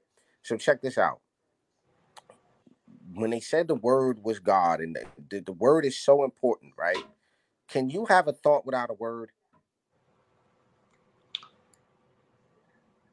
Wow. No, you can't. Try it. Just, I'll wait for you. That's right when you said that. I was like, you can't do it, man. thought without a word, and then tell me Wow. what you thought The about. word became flesh. Wow. So now what happens is, right? You can't think without a word. So your language is more important than what you think. Your Mm. language, if you have poor language skills, you can't create a reality that you need to. This is the line, fine line between poverty. This is why we fight to get every kid literate. And this, and this, and this is why I don't understand when I see illegal immigrants over here not learn our language. It's like, how do you go to another country and not know the language? That means you're Well, never. they have to. They, they, you- they're you- always. But, gonna be at this. level. So, so if you can't have a word without a thought, right? So then my next question goes, okay, so if you can't have a thought without a word, and your words are more important than your thoughts because those are the things that are going to shape and determine what you think. You can't only think based on what you can say. You can't have a thought about something. So, so there are positive words, there are negative words. Yeah, go ahead, start that. There are positive words, there are negative words, right? So now Mm. check this out, right? If if that's the case, my next question becomes this, and and everybody's gonna see this happen like like in real time, right? Think about how many categories you have to separate reality into. Let's deal with one piece of reality first time, right? Time. How many portions of time do we have to consciously and subconsciously be aware of as a human being? Let's figure it out. What year is it? Mm. What year is it? To 2020. So the millennium is what? The 2000s. So we have a Yeah. Which is a set of what? A thousand years. hmm So now that you know the year, you're aware of the millennium. That's one measurement of time you are consciously aware of and subconsciously, right? Then you got to go to what? The century, which is a hundred years, roughly a human lifetime. We can comprehend a, a century. We can comprehend a millennium too because we lived during the millennium change, right? We, we were alive when it went from the 1900s to the 2000s. So we could somewhat comprehend the millennium. We can definitely comprehend the century because that's 100 years. Now, that's two measurements of time we got to think about constantly that are wearing on us. Now, what's the third? We went from a century, so now we got to bring ourselves to a decade, right? A decade being 10 years. Now, I'm asking you a question. So we went from a millennium to a century to a, a decade to a what's the next smallest? A year. Then, Then month, then, weeks, then, days, then, mm, hours, then, then minutes, then seconds, then. then milliseconds. All right, going now on. That's 10 measurements of time that are constantly weighing on you, right? But Oh. now here's the magical question. Here's the magic question. Is that In order to have a second, and it doesn't matter if it's a millisecond, a nanosecond, Lord. a tenth of a second, a, a, a fraction of a second, right? This is the number one trick they did with us. What do you have to have to have a second? millisecond? Nope, because it's still a Second. So now the reason that you can't answer this question, and most people in the comment section, you can everyone gets it wrong. I've asked doctors, lawyers, college professors on every subject matter from physics to theoretic physics to medical doctors to, to when my son was being born. I asked this of the obstetrician. I've asked everyone, and every adult human being has gotten it wrong. Children get it right. There's a reason for this. It's called critical thinking. So let's ask the question again. We started at millennium. We whittled it all the way down to a second. I told you, tenth of a second, nanosecond, hundredth of a second. In order for there to be a second, what do you have to have? You gotta have time. Incorrect. in the comment section, let's see if anybody in the comment section got in the comment section. Anybody can know the answer to that one? In order for for time to exist, in order for a second to exist, what do you have to have? And the reason we have this pressure on us and we live the way we live is because of this. The, the answer to this uh, question. Uh, life. no, absolutely not. Oh. And when I answer the question, you already know the answer, which is which is why we have to practice more critical thinking because you know the answer to the question. It's just so you it's so simple and beautiful and elegant, but so complicated at the same time. So let me know when you're ready and I'll reveal the answer. Okay, I'm ready. I'm ready. I'm so curious. the question was in order for a second to exist, and we examine that us right now, me and you, to in order to know that it's the year 2020 at 12:23 p.m., we have to be aware of 10 fractions or 10 measurements of time. We have to keep those on our mind in order to come to the point of saying it's 12:23 p.m. Eastern Standard Time, May 20, whatever it is, 2000, whatever it is. A measurable event. Nope. Oh. Nope. That's what that's one. That's what Chaz Tulin just said that one. So. Nope. Nope, sir.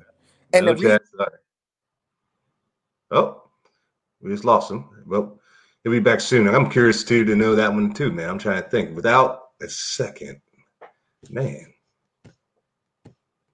see if we get the answer to that one. Okay, sorry about that. Nope, That's... close. Good answer. Good answer. I meant to hit the chat because I wanted to see what he put. A measurable event. Absolutely. Oh, we lost. him again.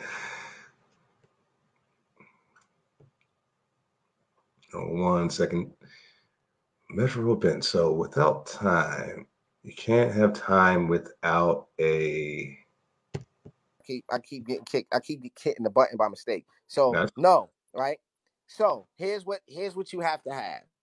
Right? Check this out, ladies and gentlemen. And the reason you can't do you can't answer the question and kids get it right is because kids don't have 15, 20 years of educational programming. Kids naturally think about what I ask and they answer the question accordingly. And they also exist in the answer. Children exist in the answer to the question. So last time, really quickly, the question is in order for a second to exist, in order for there to be a second, what do you have to have? How is this relevant to Ahmaud Arbery, the control, the liberal control of our minds? It starts with an initial control of what's called your cosmogony. All right. If I can control your cosmogony, hold on. No, no, I'm coming right now.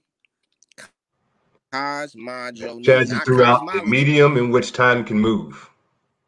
No, sir. Absolutely not. I told you, grown-ups always get it wrong. Noah, don't answer the question because you've heard me say it. Right? So when you control somebody's cosmogony, which is the branch of science that deals with the origin of the universe, especially the solar system. So your your how you perceive time, how you perceive the question of what is this universe that we're in is called your cosmogony.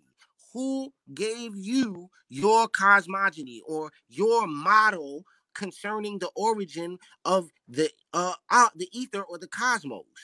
Who gave you your cosmogony? Right? Not cosmology, cosmogony cosmogony. Okay, so to answer your question, the answer to the question is quite simple, ladies and gentlemen. In order for there to be a second, and you must exist here, true freedom, right? True understanding comes from existing where I'm about to t- show you. It is the first. You cannot have a second without a first. Try it. Oh, you don't start. Wow. So now you can't leave.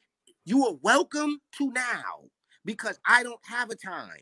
Time is a concept, it's not a thing. I live in the now and now, not the second. The minute you look at the seconds, there's 60 of them there, but there are no first.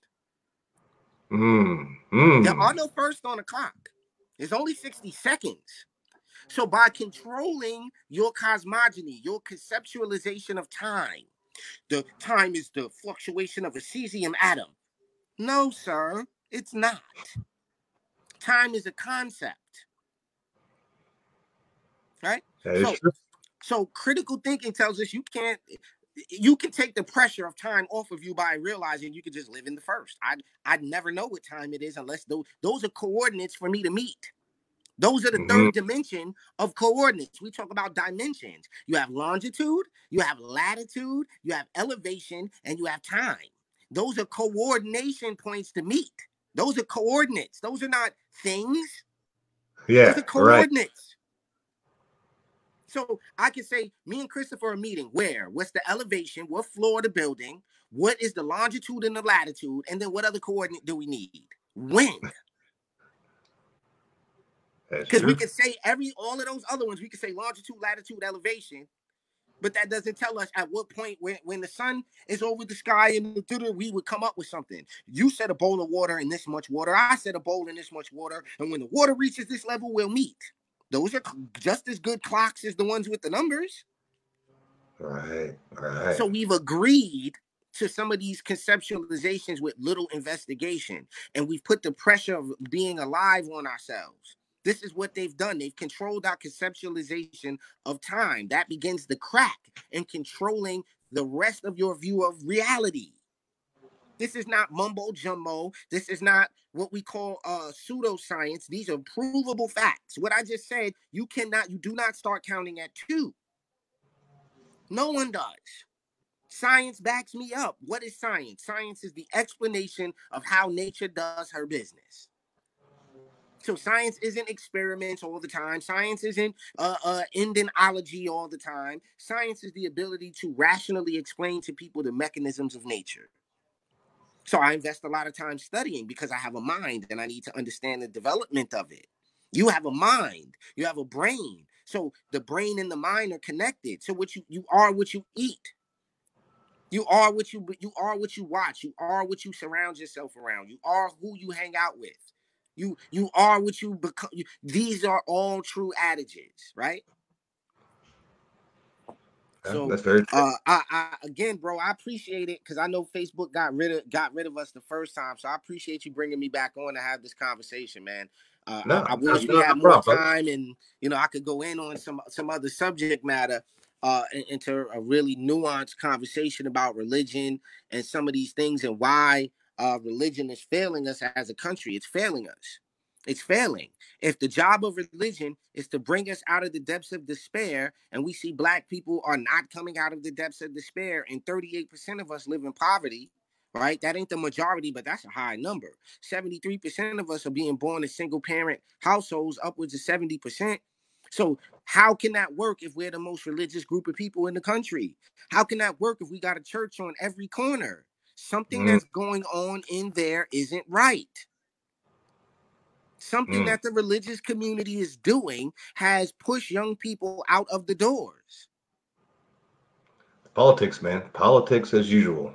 That's what well, does. That's well, push well, me out. I'm, I'm saying it's not just politics, but you can only lie to people for so long. Let me show you out this book real quick. Mm. Right?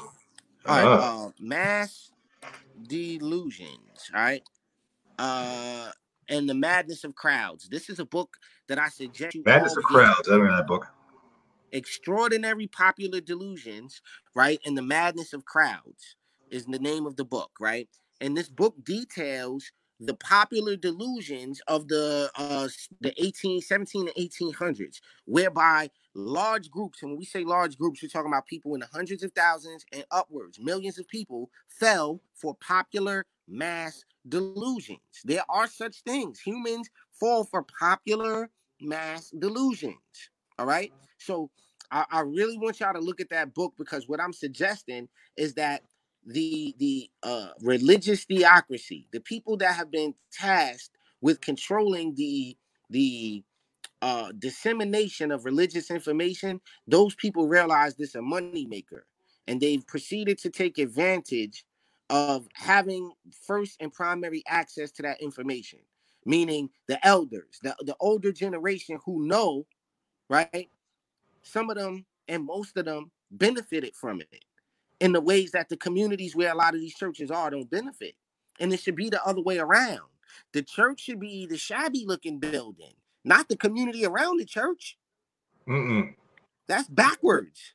That's Hey, that doesn't look- make sense. Look at Christ. I mean, he, Christ was the King of Kings when it comes to the Jews, and he was born in a manger. You know, No, I mean all, all of these all of these things are up for for conversation. You know what I mean? Uh, and this is what I think. I like like this is just my my personal opinion, bro. Like I, I really think we have a lot of studying to do. I, I want to re re breathe life into and f- you know for those that's watching that's interested, we do a religious study group. I, I think these things are imperative to to get out there because there's so many misinterpretations and misuse of our ancestors' information and we're not seeing what the books what what the book's intentions are. We're not seeing that come through. Do, do we are Yeah, we saying saying you're wrong. Uh, you guys are old. We're, we're new school. We know what's the new. You guys don't know any better. This is the new way. We're going to do it. Nah, and, and this was We never look at instead of looking at the book. history and saying what were they trying to tell us. Right. And and I think those two things are different uh different uh uh behaviors. You know what I'm saying? They're different uh in in games, if you will. So yeah, bro. I, I listen, I appreciate you having me on, bro. Like I said, and, and I'm willing to come on anytime you want to have a conversation. And shout out to everybody that uh that checks out your platform. Uh, make sure to check us out, the Urban Conservative on Facebook, YouTube, and Instagram. Uh, shout out to my twin brother, Abdul Ali. Um, and just you know, just mess with us, man. Add us on Facebook uh, and, and Instagram and all that good stuff. And make sure to keep supporting the brother Chris um, and what he's got going on. Share those videos, you know, tag some friends in these videos that he's doing and uh, support the brother Christopher, man. I appreciate you bringing me on. No, anytime, brother, man. I appreciate you taking the time of your day to come on. All right, absolutely. Yeah, so um, because I'm at one percent, I don't want it to bang out on you. Yo, peace hear and you, love brother. family. Appreciate y'all. Uh, much love, bro. I'll talk to you soon and hit me off air, man. Let's let's try to do this again, man. I want to I want to keep doing Oh, yeah, that man. We got something good going on here, man. So get your brother on next time too, man, so we can do some real work. Absolutely. All right, brother Chris. Have a good day. Peace and love, you guys. All right, Raheem, take it easy, brother. Well, there you guys have it. And you know, so you know, what you see guys see what I'm trying to do. I'm trying to reach out to different conservatives in New York areas. A lot of us out here holding it down, a lot of real patriots. So now I got a platform where I can, you know, get them on and do interviews on Zoom or, you know, or, or not Zoom, but this is uh a StreamYard. But either way, I can do it here or I can just go do walk and talks with them. There's just different formats, different formulas. But the key, the goal is to have the group, the CRA. You guys don't know what that is. That's a Conservative Republican Alliance. It's a group here, a conservative group here in New York, and it's growing and it's growing very fast. And a lot of people are meeting fellow conservative because of the group, and that is alone enough for me to feel happy about creating an organ, creating a group uh, in that kind of format because it's helped out so many people and benefited them in that way. But I just always let people know about it because if you're in the area and you're looking for that conservative movement, come holla at us. But thank you for tuning in. Uh, thank you for taking time out for this podcast. I appreciate it. And God bless everybody out there listening. And God bless the United States of America. Peace out.